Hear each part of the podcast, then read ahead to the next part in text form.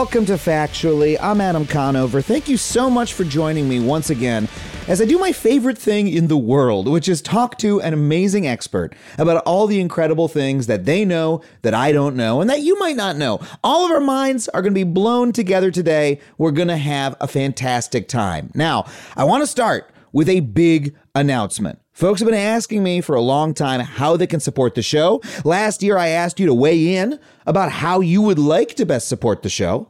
And the feedback was overwhelming, and I am doing what so many of you suggested. I am starting a Patreon. That's right. Starting today, when this episode comes out, you can head to patreon.com slash Adam Conover to support me and the show. You can become a patron for as little as $5 a month. And when you do, you'll get not just my eternal thanks for your support, you will get, first of all, bonus episodes. You know, on this show, I talk to amazing experts, but there's a lot of other people that I want to talk to as well. I want to talk to my fellow comedians, people I think are interesting. Sometimes I want to bring back an expert for a second interview just because I have more questions to ask them. Well, that's what I'm going to be doing on the Patreon. I'm going to be posting regular bonus episodes for you to listen to and enjoy. But it's not just that. It's not so transactional. Just uh, you give me money, I give you bonus episodes. We're going to create a community of people who love to learn, love to laugh, love to explore the world around them, and love to do that with other people who feel similarly. So, we are also going to do a book club where we pick a recent nonfiction book that we all want to read we all read it over the course of a month or two, and then we get together to discuss it on a big live stream. You, me, and hey, maybe even the author discussing the book live together. And that's not all. I'm also going to post updates and clips as I write my new stand up hour. I'm working on a big new show and I want to blog about it, upload clips of my work in progress sets, and just get your feedback on it as I develop it. And all of that is just to start. These are just my first ideas of what I want to do with this space. You know, over the past few years, it's been such a privilege to create this show and get to know all of you who listen to it, to read your emails about what you'd like to see on the show, or to hear feedback from you about what you liked or what reactions you had. And the point for me of doing this Patreon is to deepen that community, to create a place where we can hang out together and to give me a means and the financial resources to create content that is just for us not for an advertiser, not for some big business, but for the people who pay to support the show. So, if that sounds like you, if you want to support this show and support my work, get all those awesome bonus features and join our community, head to patreon.com slash Adam Conover. That's patreon.com slash Adam Conover. And I thank you so much for considering it. And I want to be very clear. Factually is not going anywhere. We are going to keep releasing free episodes of this podcast with Earwolf every single week. So let's get to this week's episode, huh? This week, we're talking about games. You know, I've been pretty much obsessed with games my whole life. I have a lot of hobbies. I've gotten into bird watching, I've gotten into bread baking. I uh, ran a marathon once, you know. And you know, they fade in and out, but games are the one thing I have never stopped doing. I didn't even like watch movies as a kid. I literally just played video games. Video games based on movies I had never seen. And you know, for most of my life, this video game obsession was kind of looked down on. You know, games were seen as this weird, lesser form of media that, you know, pimply teenagers would play in basements, all of which was true of me, but still, it was a little like unnecessarily derogatory. In fact, for a lot of my childhood, there was a straight up panic around playing games. Adults worried that games were warping kids' minds or turning them violent. And all of that is really strange because the fact is that play is a fundamental human activity. In fact, it's a fundamental animal activity, something that we have in common with a lot of animals like octopuses and dolphins, and heck, even your dog, your cat loves to play, right? This is part of what it means to be a reasonably smart organism. There are even some psychologists who argue that play as an activity helped select for the big brains and expansive neural networks that define us as Homo sapiens. In other words, that we literally couldn't have evolved without playing. As a result, it's no surprise that games show up throughout human history. There were board games in ancient Mesopotamia and ancient Egypt. There are classical Greek vases where, I shit you not, you can see Achilles and Ajax throwing dice. Even Plato, thousands of years ago, understood that games were more than just something for fun, that they were clearly useful for things like learning. He said, No compulsory learning can remain in the soul. In teaching children, train them by a kind of game, and you will be able to see more clearly the natural bent of each.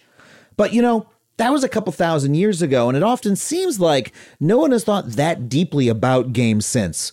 Even though play is a fundamental human activity, there isn't very much scholarly work on games.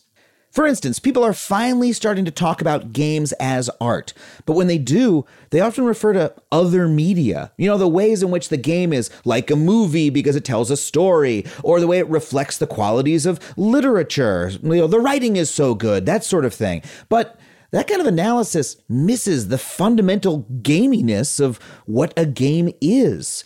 It means we miss out on an understanding of what games are and what game designers are truly doing when they make a game that moves us. So, what we're missing is a better account of gameness itself. What is it that we are getting from games specifically when we play them? What was it that kept me riveted to my TV six inches away from it in my basement when I was eight years old? Well, Today, for you on Factually, we have a conversation that is so goddamn cool. You are going to love this. On this show, I speak with a philosopher who gives an extremely smart and comprehensive account of what games are. He's literally the first person I have ever encountered who has thought through games so thoroughly that I think he might be approaching like a comprehensive theory of what games actually are. Maybe I'm overstating a little bit. I don't want to put words in the guy's mouth, but I was truly blown away by the thoroughness of his theory. And whether or not you're a Call of Duty headshot veteran or you only play Mario Kart with your cousins on the holidays, I think you are going to love this interview. It is going to give you a lot to think about, certainly gave me a lot to think about. So please welcome my guest today. His name is T. Nguyen, and he's a professor of philosophy at the University of Utah and the author of a new book called Games Agency as Art. Please welcome Thi Nguyen. Thi, thank you so much for being on the show. Thank you for having me. So you're a you're a philosopher. You write about games. Um, you just had a thread about the new game that is sweeping the nation, a game called Wordle, and uh, how and and how Wordle works. I'd love to just talk about that real quick because it's topical. This is a show that's topical. It's on the money of whatever the hot button topic is. So I'd lo- I'd love to just start there as a way to you know, jump into it. Right. Yeah, it's actually kind of weird. This tweet is kind of blowing up, and I'm getting like love, but also more aggressive pushback and anger about it than I've seen. And I write about things like conspiracy theory and the alt right, and the thing that's pissed the most people off is a thread on Wordle. Okay, people so, are really just there's there's a lot of weird energy behind Wordle right now. It's it's a little it's a little tense out there where people are posting their their their bubbles and uh, yeah. go go for it.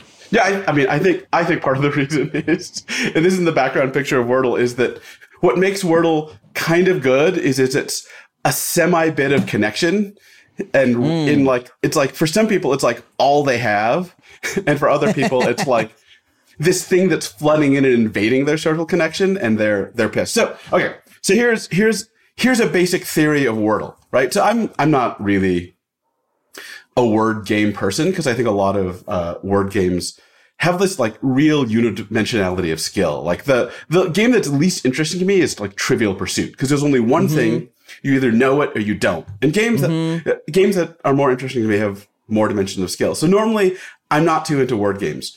Wordle seems kind of interesting, um, partially because uh, when you play Wordle, the the skill just isn't a word knowledge skill. It's like that crossed with the skill of like probing the space of possibility with the letters. If you, people that don't know mm-hmm. Wordle, like yes, I was about to say, right. please te- please yeah, tell us how it so, works. So I mean, so when when you put a word into Wordle, like the game tells you.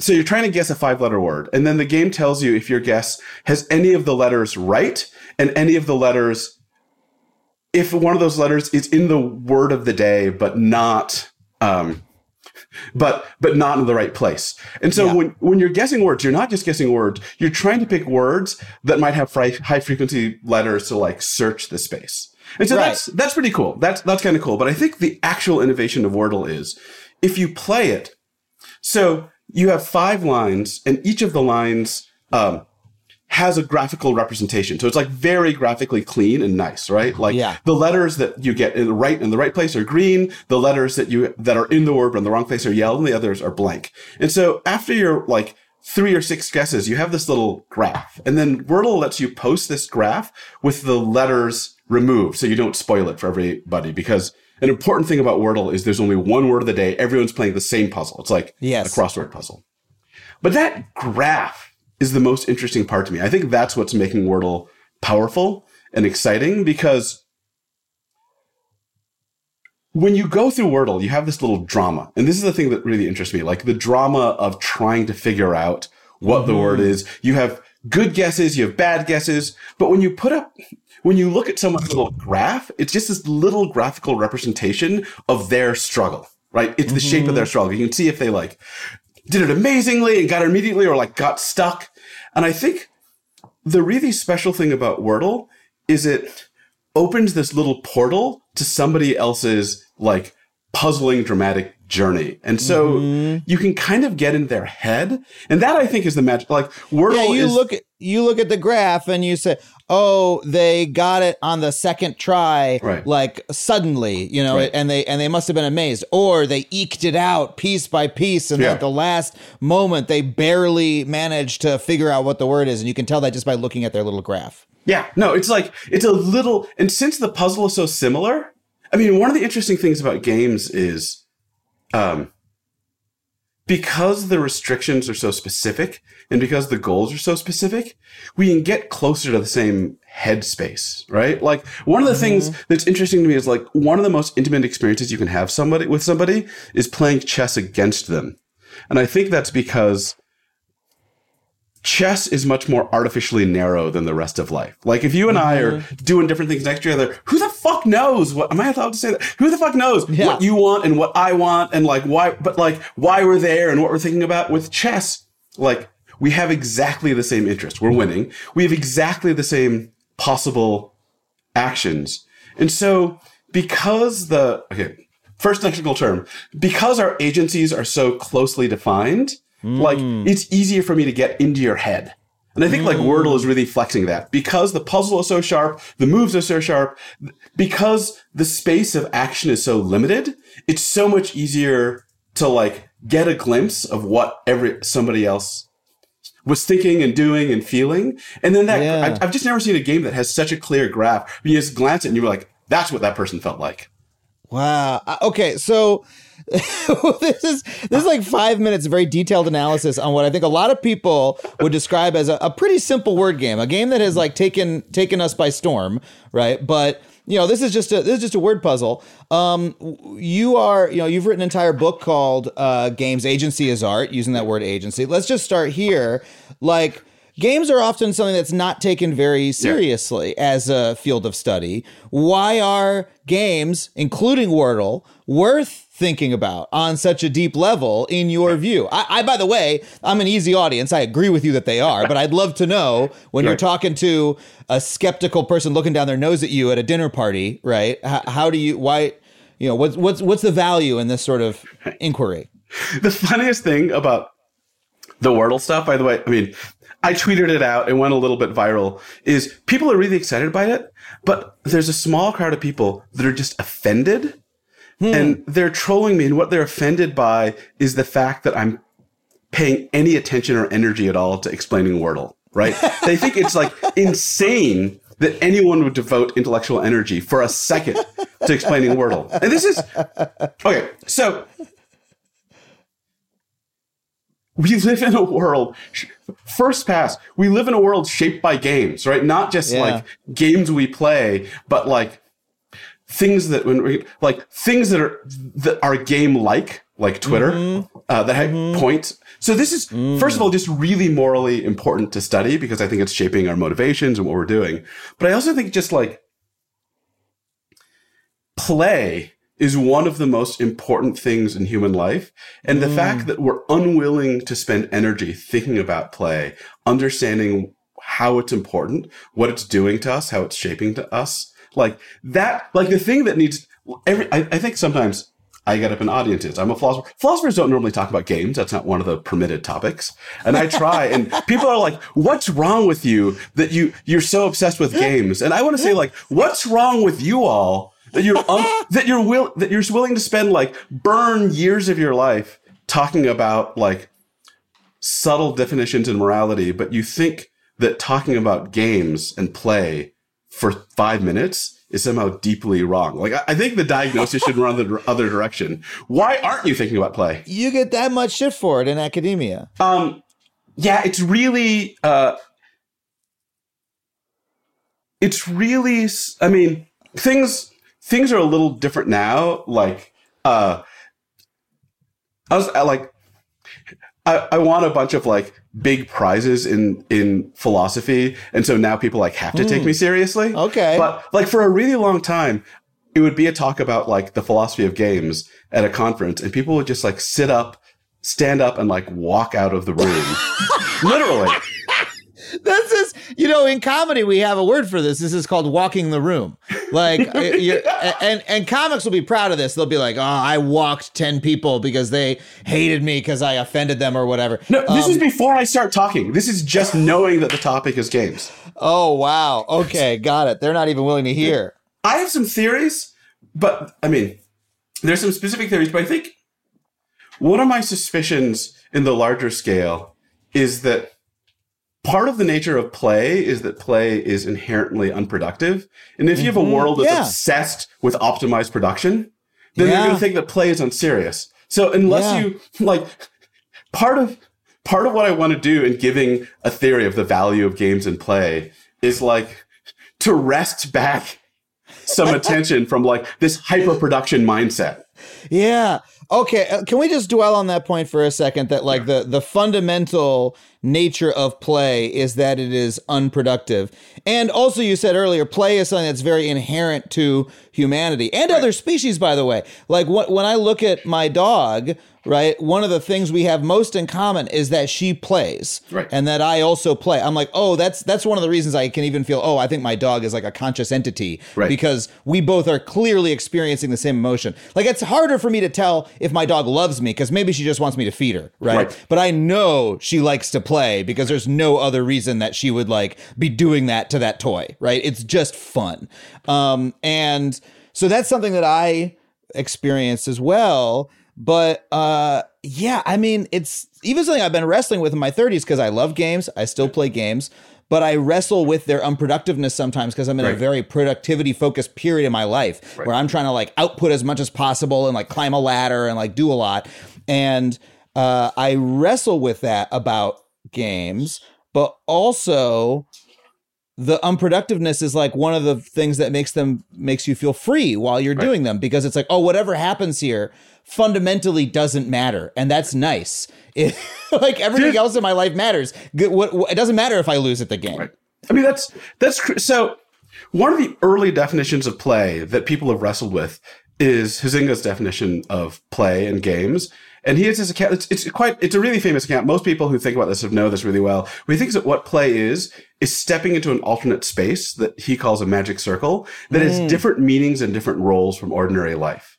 Um, mm-hmm. I mean, part of this is re like. I mean, part of this is for should be just really obvious and straightforward. Like, if I block the pass, if your pass in basketball, it'd be weird for you to get angry at me afterwards, right? Like, you don't mm-hmm. understand what it is to play a game if you get mad at me for blocking Yeah. a pass in basketball, right? yeah Um, and this yeah, we, long, that, that's that's unsportsmanlike. We know that if somebody does that, Right. Like I, I don't play basketball, but the person who like throws the controller because I beat them Right. in Smash Brothers, and they said, "Oh, you're being cheap," I'm like, "No, I'm just playing." Right. That person is like sort of breaking the social compact of gameplay when they do that. Exactly. They. I mean, okay. Can I can I lay a like shit slab of philosophy down now? Please do. Okay. Okay. So I think so. I've been I've been trying to answer your questions without giving you the theory, but I, I think I need to give you the theory now. Do it. I want to hear it.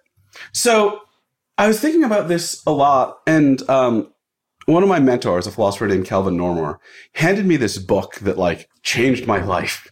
And the book that changed my life is Bernard Suits's book, The Grasshopper, which is I think in philosophy, as far as I know, like the only, for a long time, the only really good book about the philosophy of games.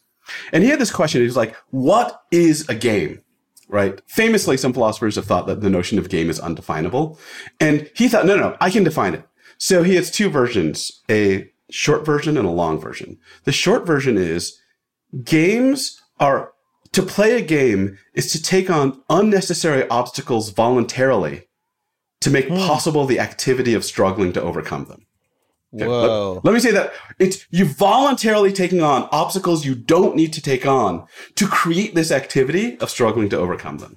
Okay, uh, that relates to a lot of my experience of playing some right. games where like I want to take on something difficult, right? And then ha, I did it. Yes. Right. Okay. So so but so here's this like here's this really profound analysis under the hood, and that analysis is like what you're trying to aim at in the game doesn't even make sense without the obstacles. So the philosopher's way of putting it is the goal is partially constituted by the constraints on getting mm-hmm. there. So, mm-hmm. so let me explain. Look, so some examples. You're running a marathon.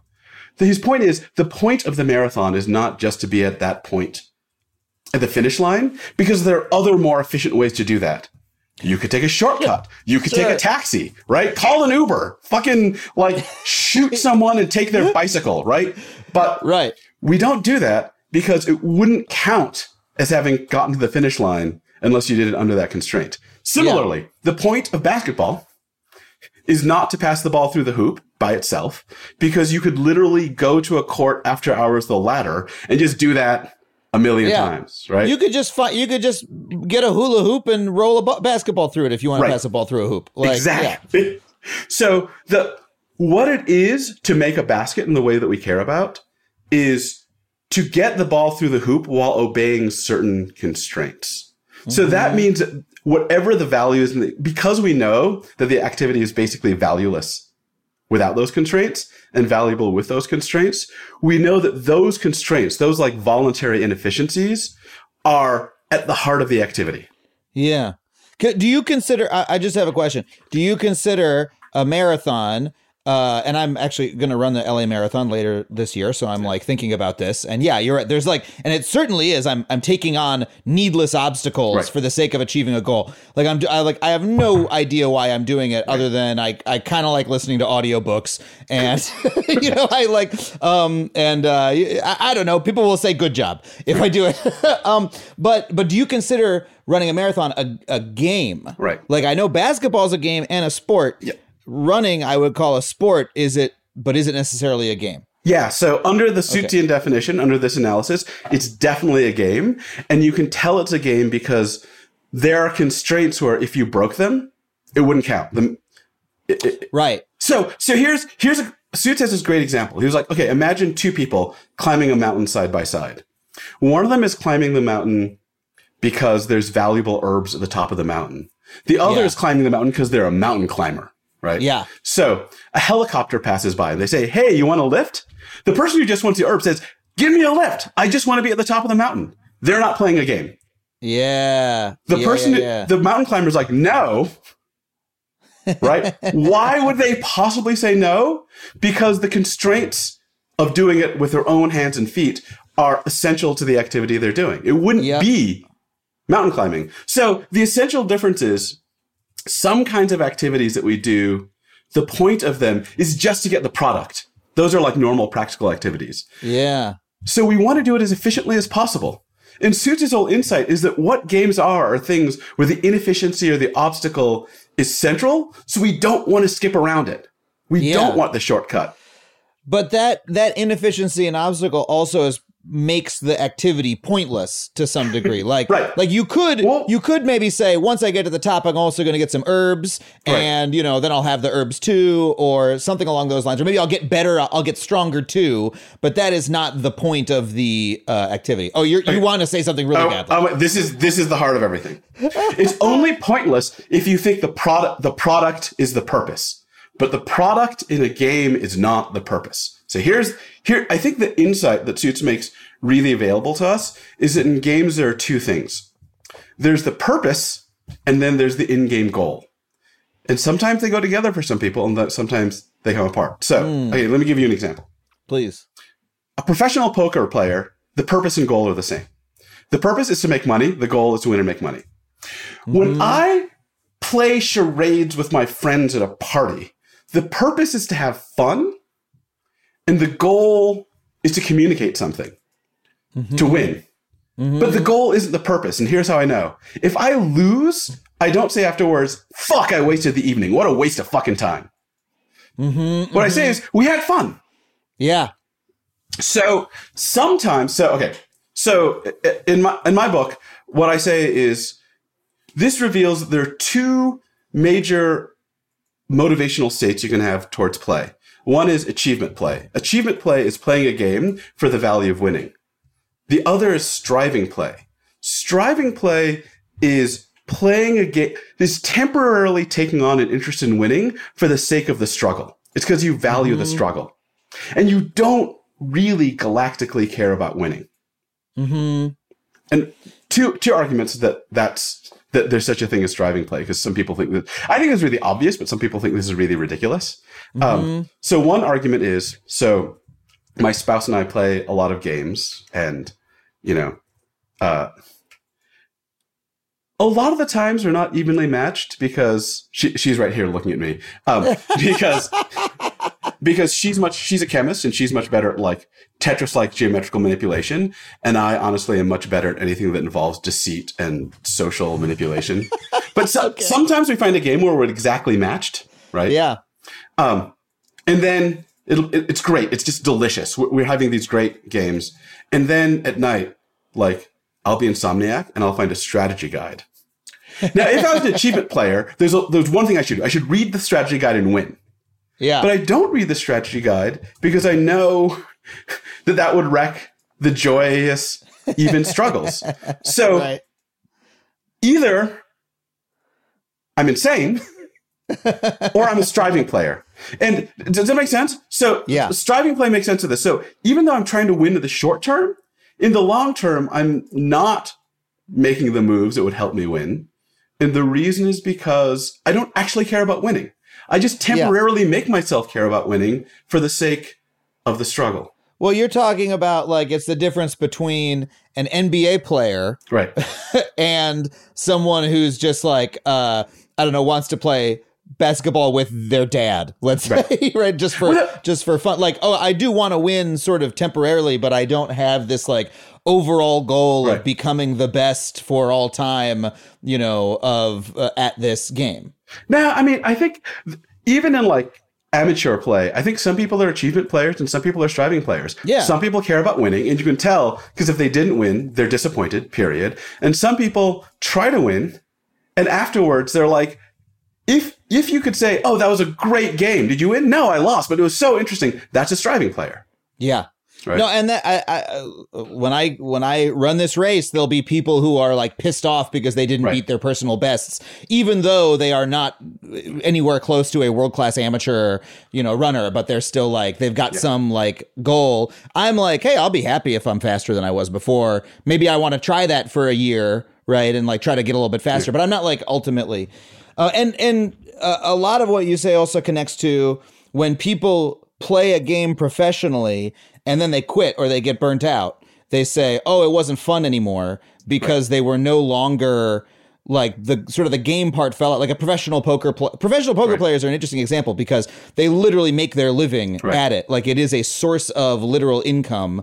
Um, not just they don't even just get paid because they did well. Doing well gets them paid. Yep. Um, but if they cease to have any fun or enjoyment at all, they will tend to stop because it becomes it becomes joyless, Right. which is not something that we say about other jobs necessarily. You don't say, "Ah, I stopped working at the grocery store because I I I don't know, it, was, it wasn't it wasn't fun anymore."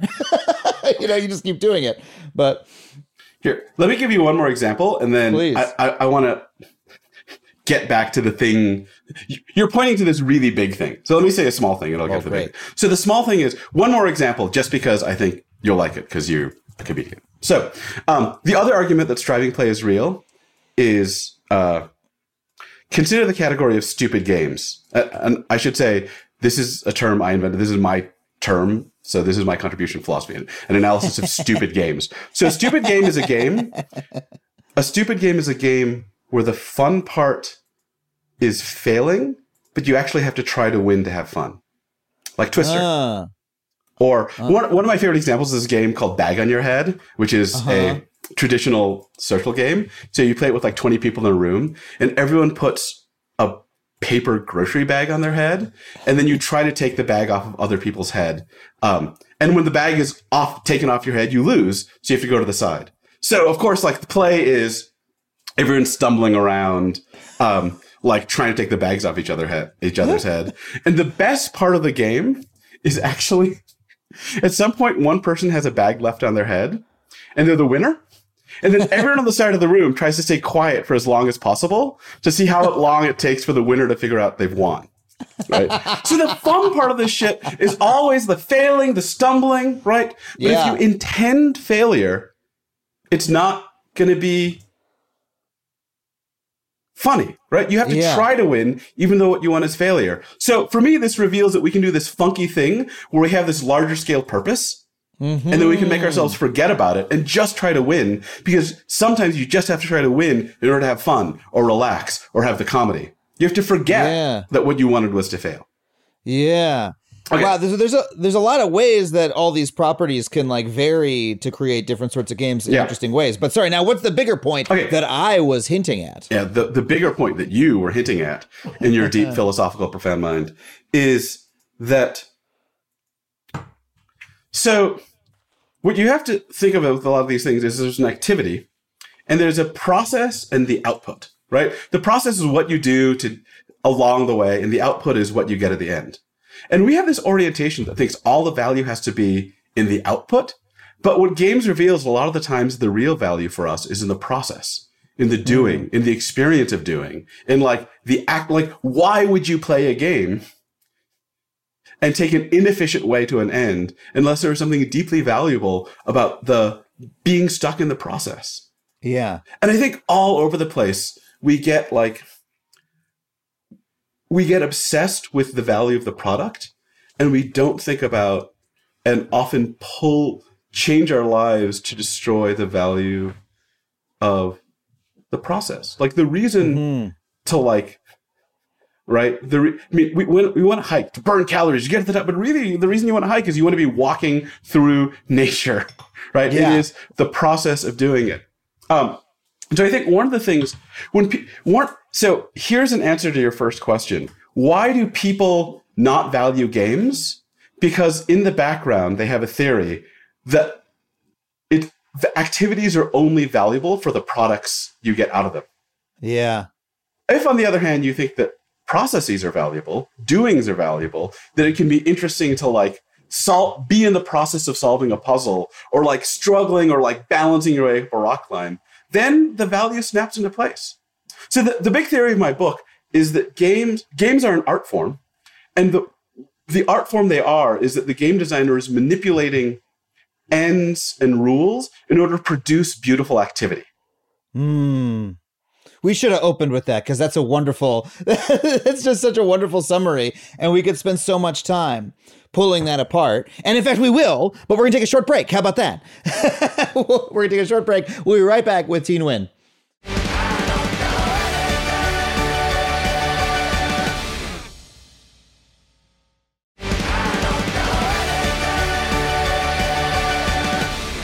Okay, we're back with Thi Nguyen talking about games as art. Um, I, I just want to ask philosophically, like you said, games are an art form. Yeah. It's it's taken a very long time for. I feel like people, a lot of people now agree that games are an art form. Um, but uh, it's taken a long time for us to get to that point. I think a lot of people still are not with the program. Um, and so I'm wondering, like, why why do you think it has taken so much time, especially in the world of philosophy? I mean, you said people walk out of the room for philosophy of games. When I was in college, I took a wonderful class about philosophy and art uh, by a wonderful professor named Gary Hagberg, who who you know we plumbed aesthetics and you know asked these questions of like why do we put certain objects in museums, right? And what is the value of art? We all know it's not the price, it's not the productivity, it's the it's our enjoyment of it, it's the experience of beauty. Da da da da. Sounds very similar to a lot of the things that you're saying about games, right? We could make a uh, make similar comparisons. Why? Why have games not been taken seriously in the same way? Is it just the newness of the of the medium? I mean, the medium's not new. That's the funny thing, right? Because it's, as I was oldest... saying that, uh, yeah, it's very old. Yeah. Sorry, go, finish your thought. Yeah, no, it, it's not new at all. Um, I mean, so I have a diagnosis. Uh, let's see, the diagnosis. It's a little bit technical. Tell me if this is interesting or totally incoherent. So, so what I, so my theory is that. So one of the reasons I, I started working on games was I was looking at all these things where people were arguing that games were an art form, but they kept doing it by saying that games are an art form because they're like movies, because they tell stories, because they, you know, because the graphics are beautiful, because they look like a painting. Mm-hmm. And I was like instantly suspicious because I would read all these things about games, how games are an art form, and they would never talk about skill or decision or choice or action. They'd always talk about, oh, there's a story. And yeah. one of the interesting things I kept seeing was when I was playing games, people would be like, oh, this game is really like art. It's got a story like a movie and graphics like a movie. And I would play it and I'd be like, wow, there's almost no choices for me. And the reason is because they had to remove a lot of the choices from the game to make it more cinematic. So I was yeah. really worried that, so if you look at art history, a lot of the times when a new medium comes around, people like try to make it like art by making it like an old medium. Mm-hmm. Like in the early days of photography, people would like think that well photography is too clear to be art it has to look more like impressionist painting so they'd like rub vaseline on the lens and like like blur mm-hmm. things to make it mm-hmm. look like paintings, and they didn't realize the potential in the medium. So, one of my thoughts is that what makes games different is that what the game designer is what they're manipulating. They're not just like building a story or a world. They're manipulating what your goals are and what your abilities are, right? They're telling you what you want and what you can do. Mm-hmm. So, one way to put it is the artistic medium of games is agency itself. They're mm. manipulating the agency that you'll have in the game. Yeah.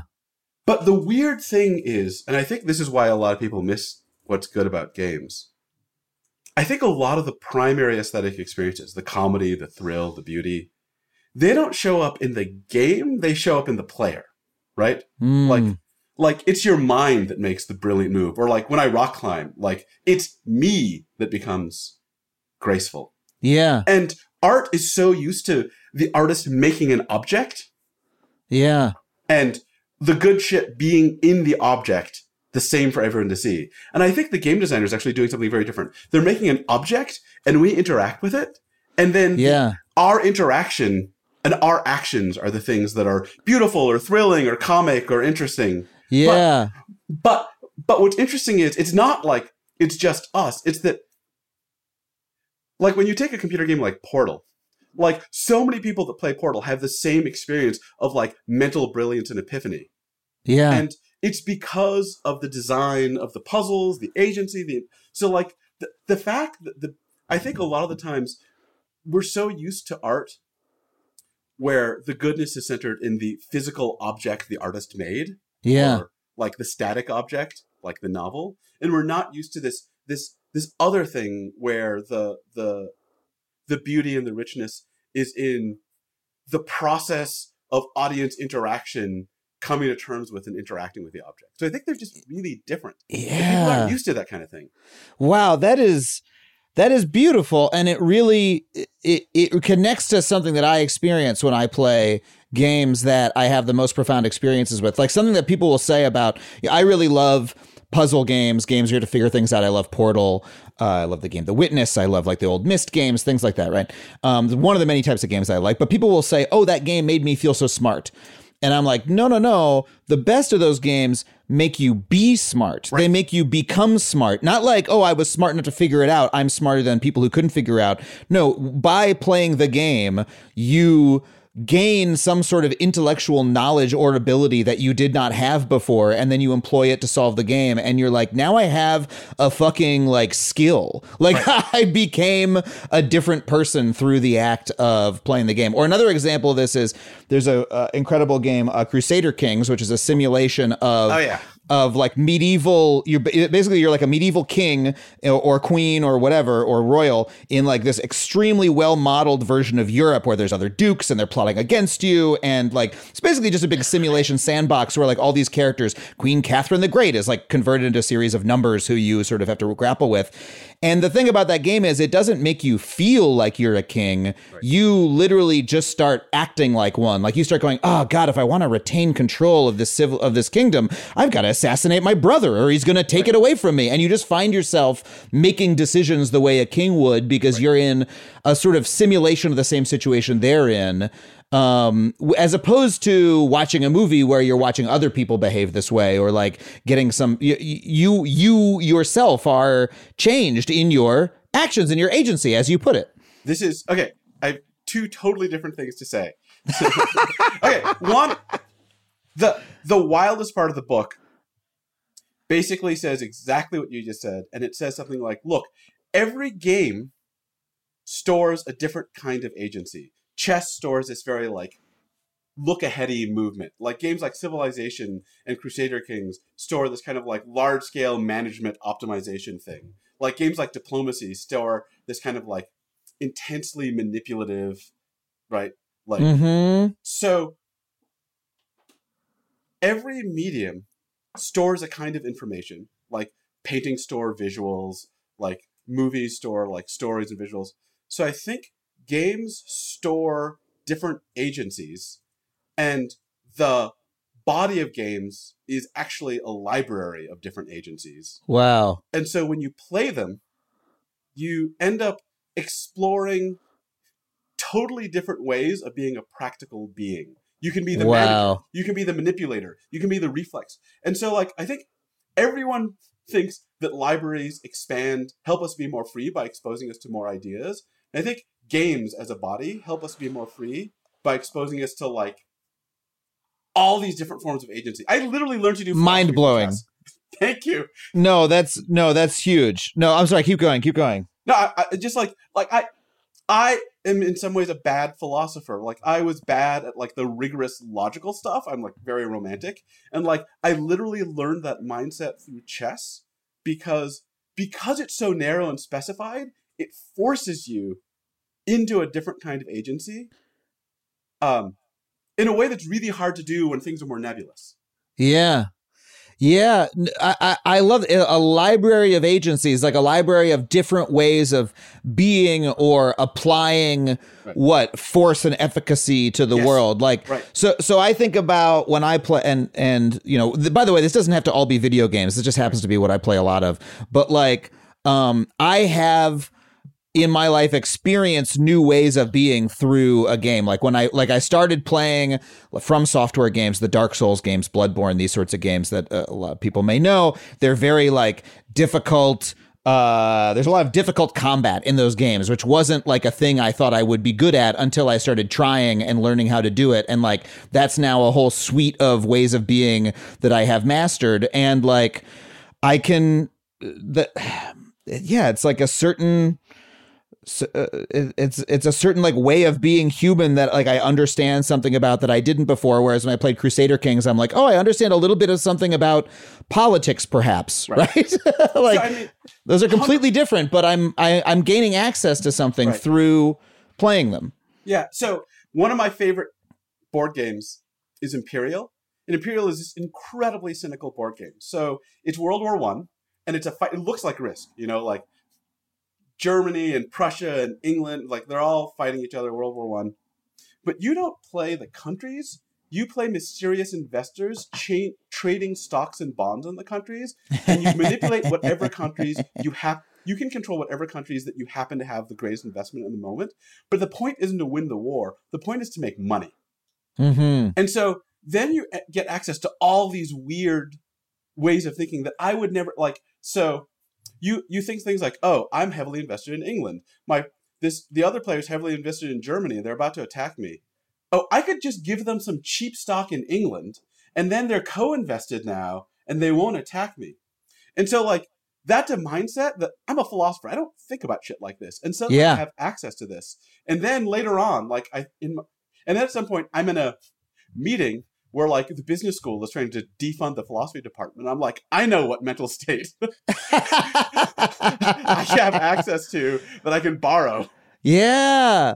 Yeah. Uh, no, I, I can think of so many more examples like this now. Like there's um uh, a a really great. Uh, um, you must know the game Papers, Please. Um, for folks who don't know the game who are listening, it's a game where you're a you're a bureaucracy like a drone in a bureaucracy who, who's like there are people coming through trying to immigrate into a very closed off kind of 1984 type country, and they come up to you and they say, "I would like to enter the country." You have to look at their papers. You only have like 15 seconds to look at their papers to see if they're valid or if they're forgeries, and then let them in. And sometimes they say uh, this is a forgery, but please let me in. Like my daughter's in there. I need to get to her.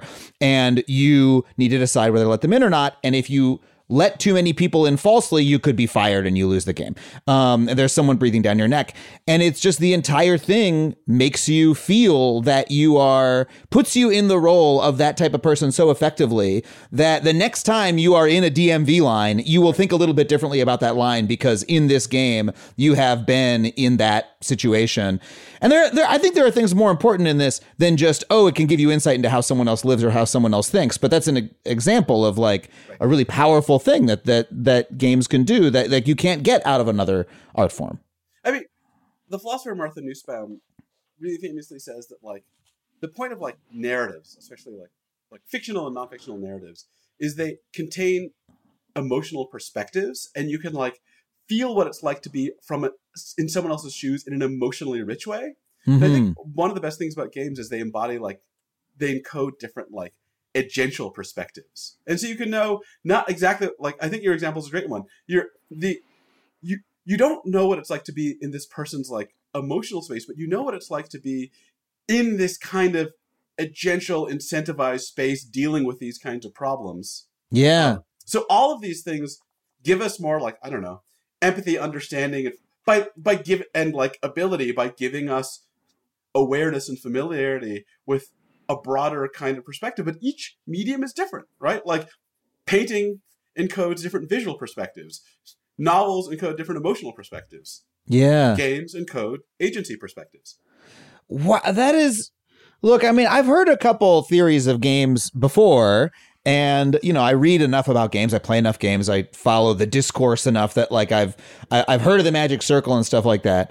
Um, but they they've always sort of felt a little bit incomplete as accounts of like what games do. This is this is feels really comprehensive to me as like a theory of how to understand games like on a on a really root level. Like it it really is all coming together in this in this account. And I really I mean you're blowing my mind with this. Thank you. I mean th- this is like 8 years of my life that I thought no one would be interested in um, but one thing I can say is so I mean this language is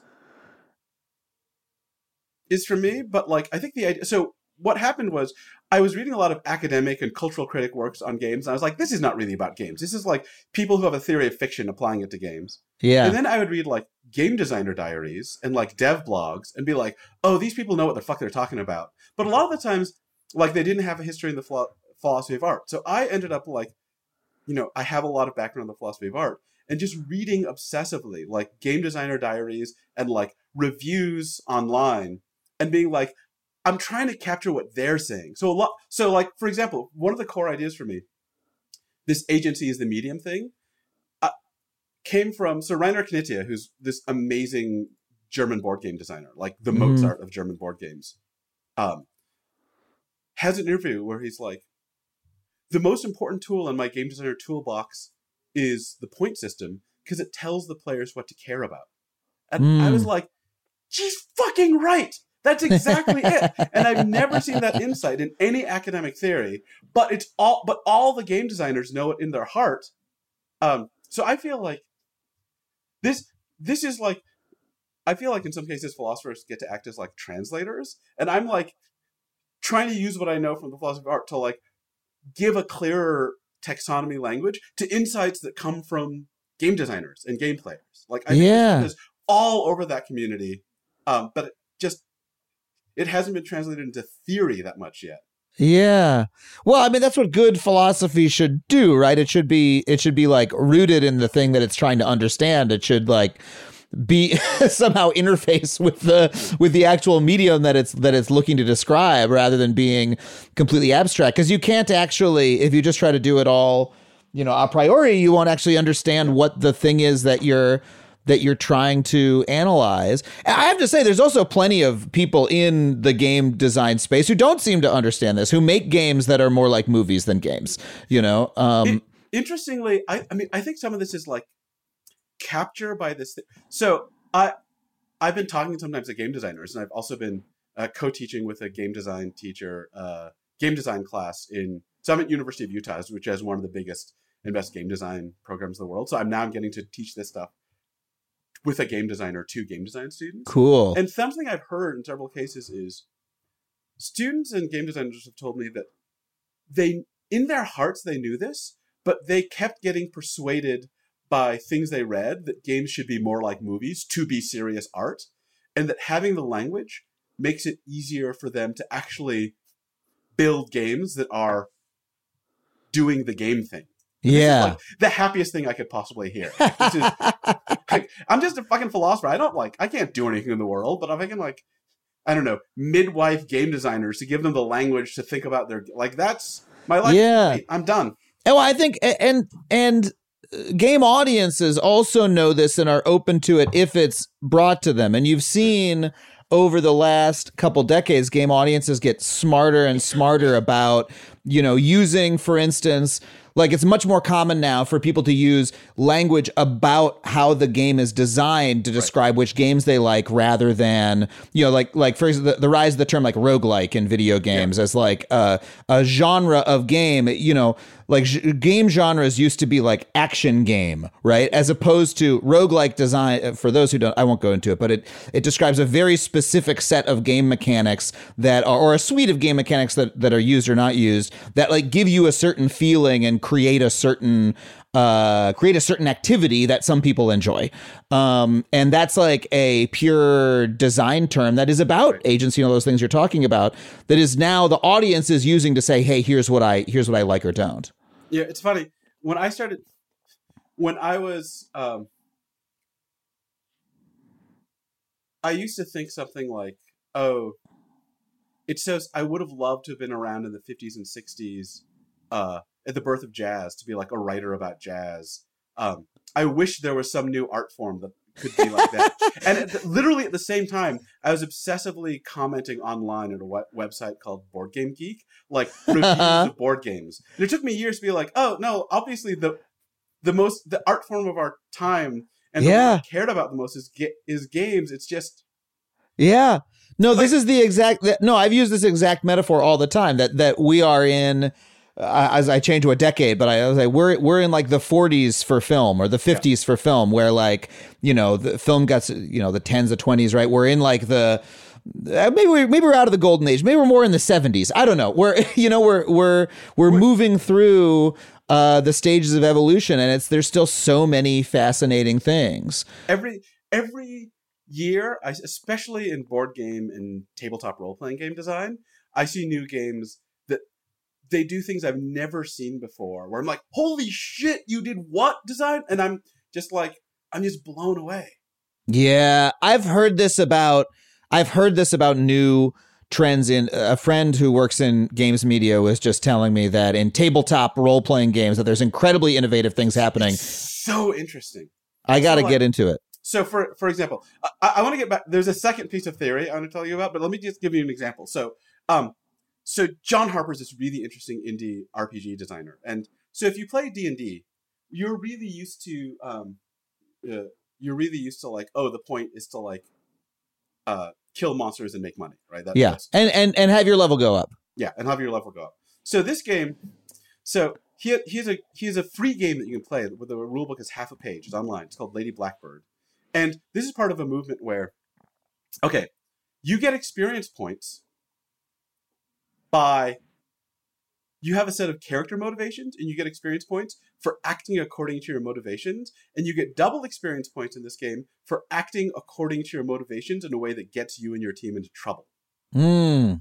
and then you get so you have a pool of various like these the stamina point pool. And you which you can use to get bonuses and you get your stamina points back by having a refreshment scene, which is a scene where you and another player character have a conversation where you reveal shared backstory. Mm. So the game incentives are to generate to generate difficult situations and to generate backstory. And then the best rule is you can have your refreshment scene as a flashback. So what happens, of course, is like shit's going wild, everything's going crazy, everyone's tired, and then two characters, the players realize they need more stamina points, so their players like their their characters like lock eyes and have a flashback, and then the players have to make up like the story of how they met and fell in love or whatever in order to get their stamina points back. And so the game just constantly, the incentive structure is just constantly spitting up like rich background narrative as part of the mechanics.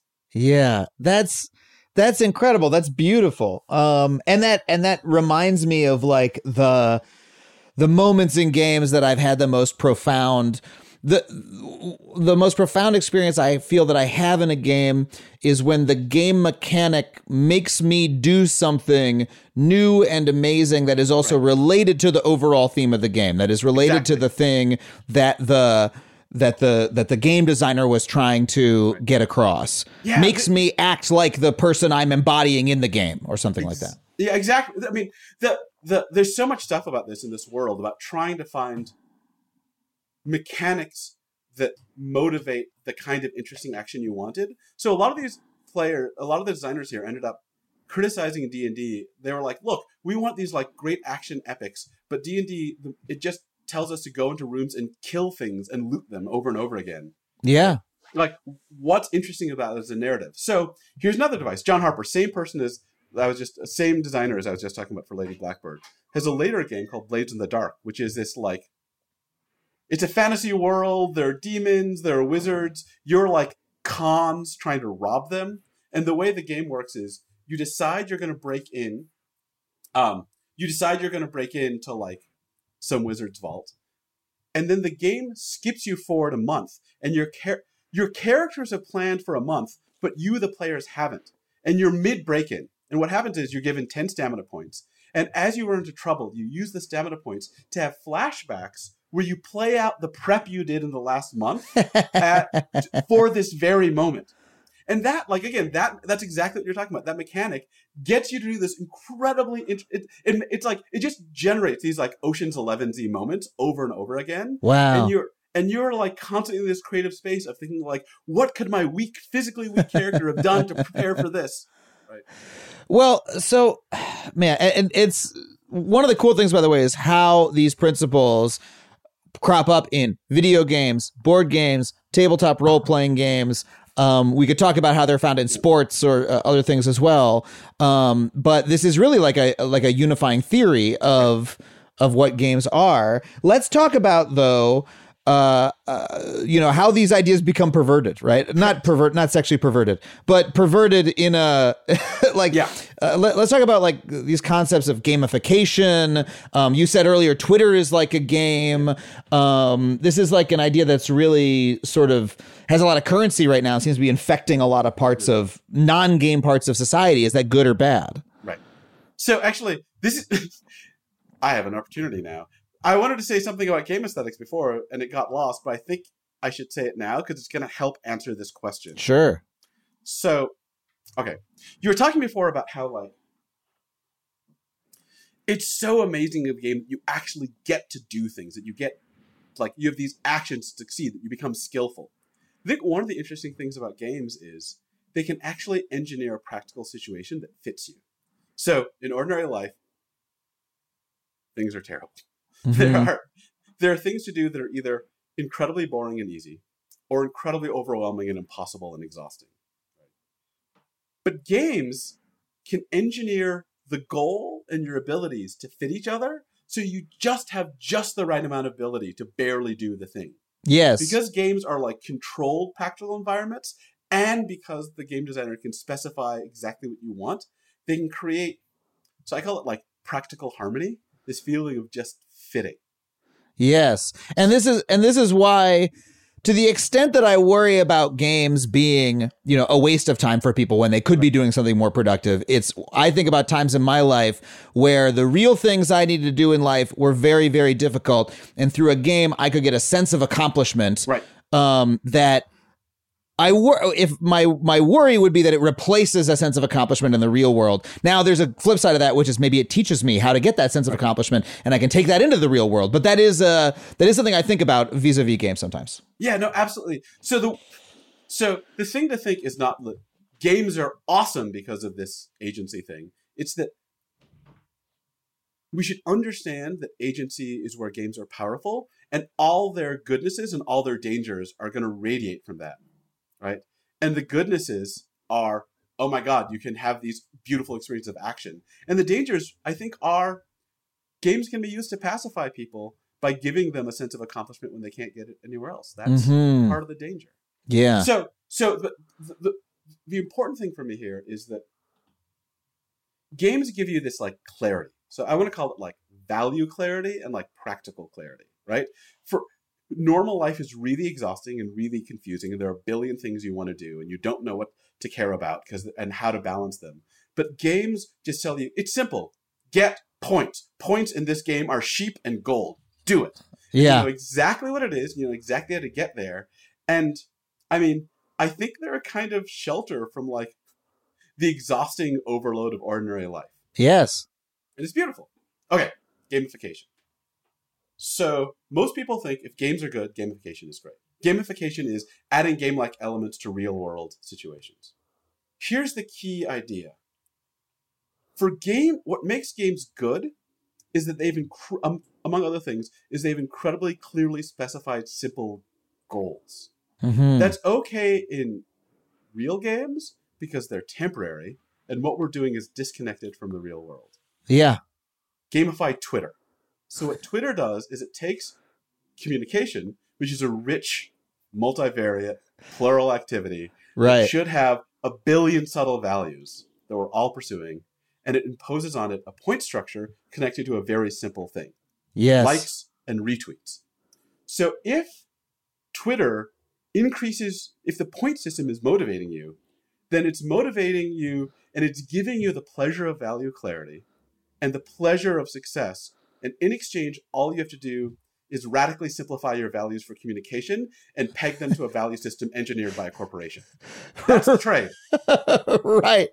Right. It it it convert it like it similarly focuses hyper focuses Right. you on a very singular part of this very complex thing and so you end up optimizing for that one thing and i think a real danger of that cuz hey maybe if you do that to a real thing maybe you optimize for something good maybe you optimize for something bad i think we'd probably both argue in twitter's case it's something bad but the other problem is that as i said at the beginning the good thing about games is that they don't matter it doesn't matter if you win or lose. It was you're inside the magic circle. It's like a special world where, you know, like I'm happy if the Yankees won. I'm unhappy if the well, I'm not a Yankees fan, but if I were, I'm happy if the Yankees won. I'm unhappy if they lost, but it doesn't fundamentally affect my life. That's the point.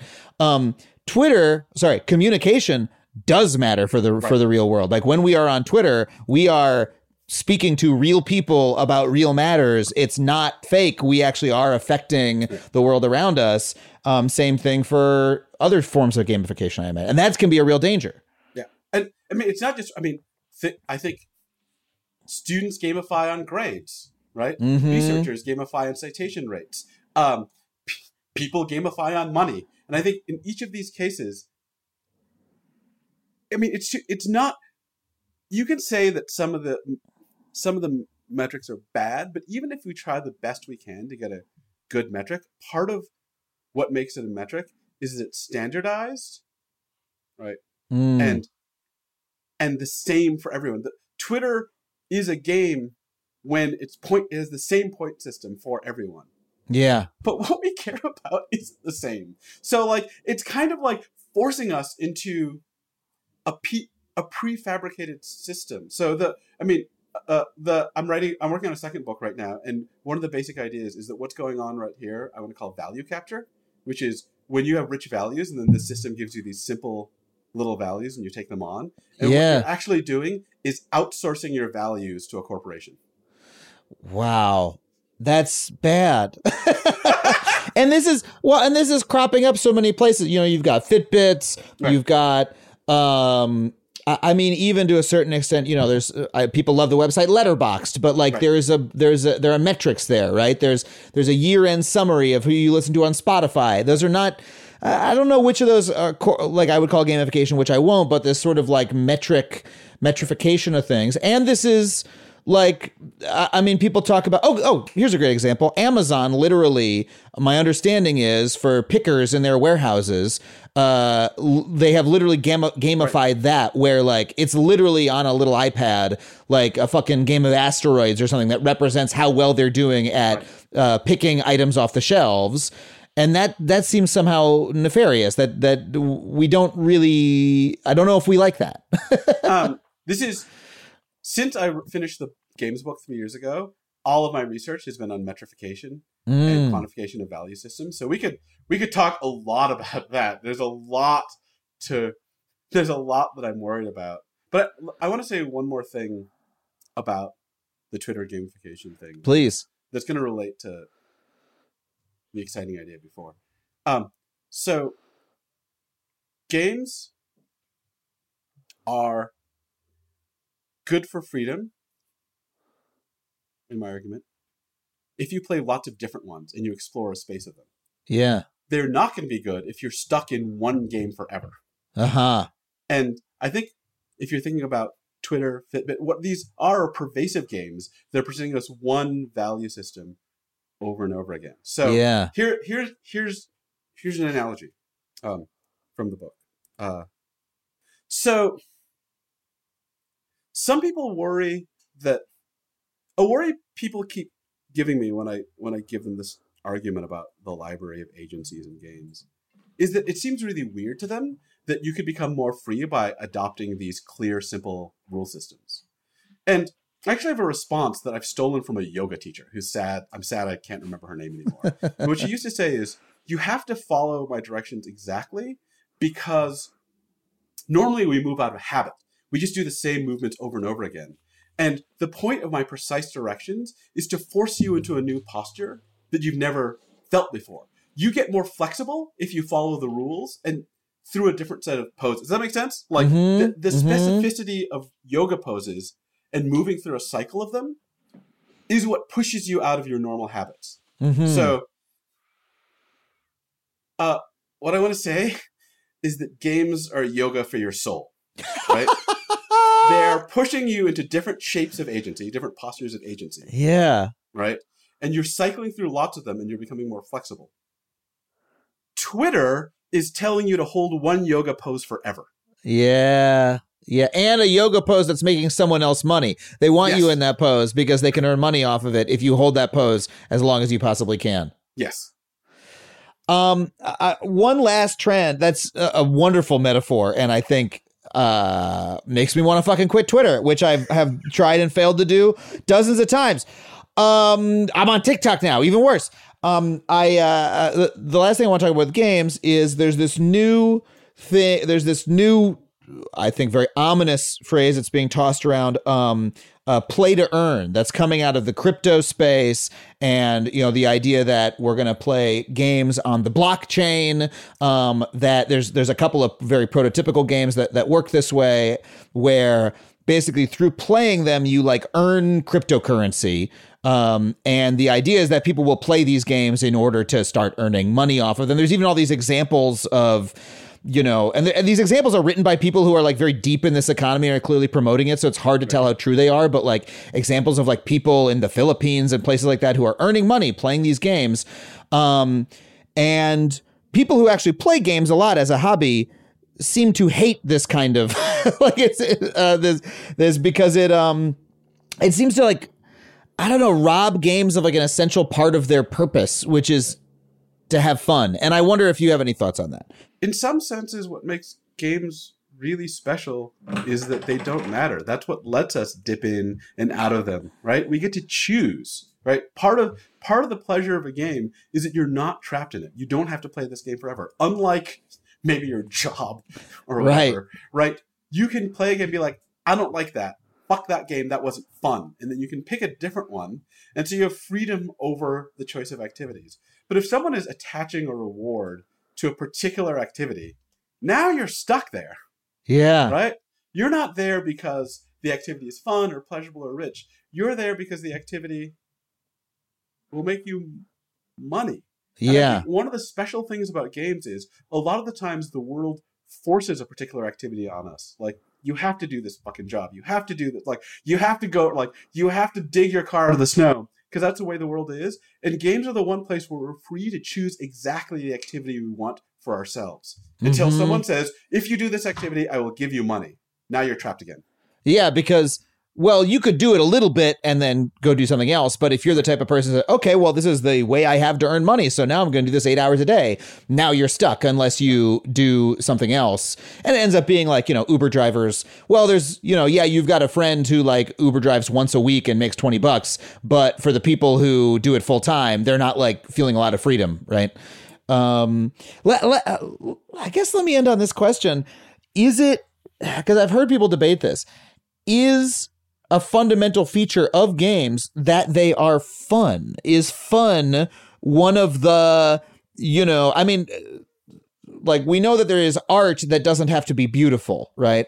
Um, is fun like that for games, or is is fun an essential quality? Um, I don't think games have to be fun. And I think one of the things that art history teaches us is that a lot of the times different arts they have a rich capacity. And some of those capacities are for like straightforward comforting pleasure. And for others have like they have really rich expressive capacities right?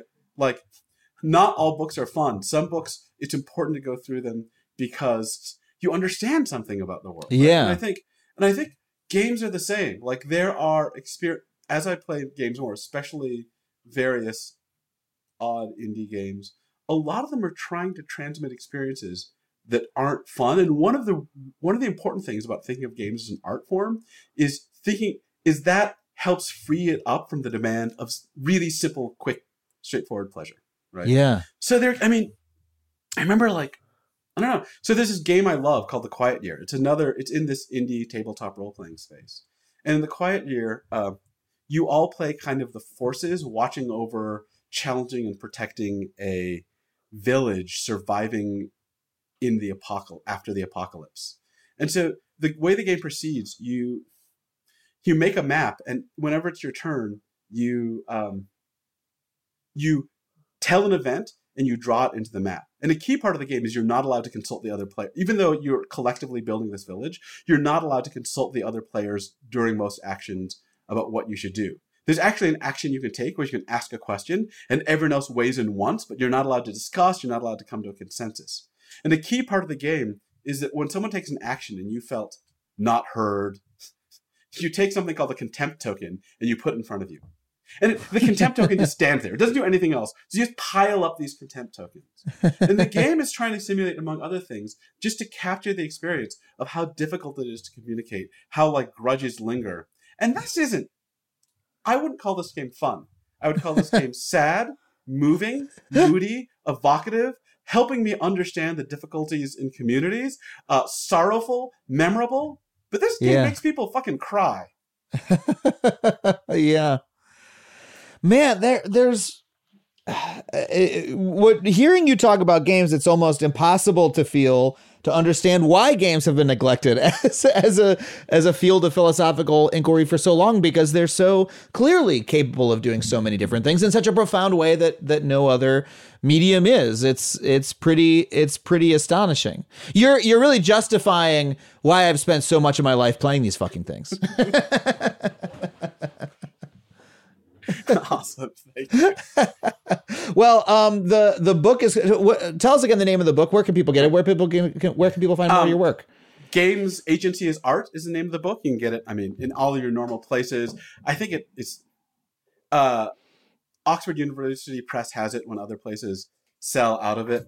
Uh, a lot of my stuff is available online. Um, I try to put free versions of everything online. So my website is objectionable.net. Uh, and there, so if you're interested in some of the stuff I was talking about, uh, I have a paper called "How Twitter Gamifies Communication," which is about that stuff we were talking about. Uh, I have a paper called "The Arts of Action," which is about all the things, not just games, where it's about the process, uh, and we miss how lo- lo- lovely the process is, and all that stuff. It's linked from my website. There are free versions you can find. You can read any of it. Incredible. And if you want to pick up a copy of the book, of course, you can get it at our special bookshop, factuallypod.com slash books. Um, Thi, thank you so much for being on the show. This was an incredible conversation. Um, and uh, we'll have to have you back to talk about metrification once Definitely. you have completed that work. Awesome. Thank you so much.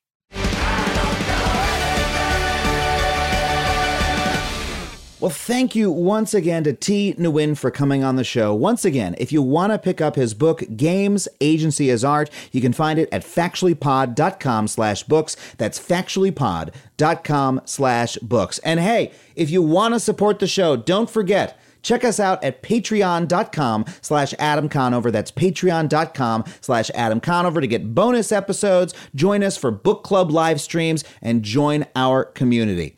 I want to thank our producers, Sam Roudman and Chelsea Jacobson. Our engineer Ryan Connor, Andrew WK for our theme song, the fine folks at Falcon Northwest for building me the incredible custom gaming PC that I'm recording this very episode for you on. You can find me online at adamconover.net or at Adam Conover, wherever you get your social media. Thank you so much for listening. We'll see you next time on Factually.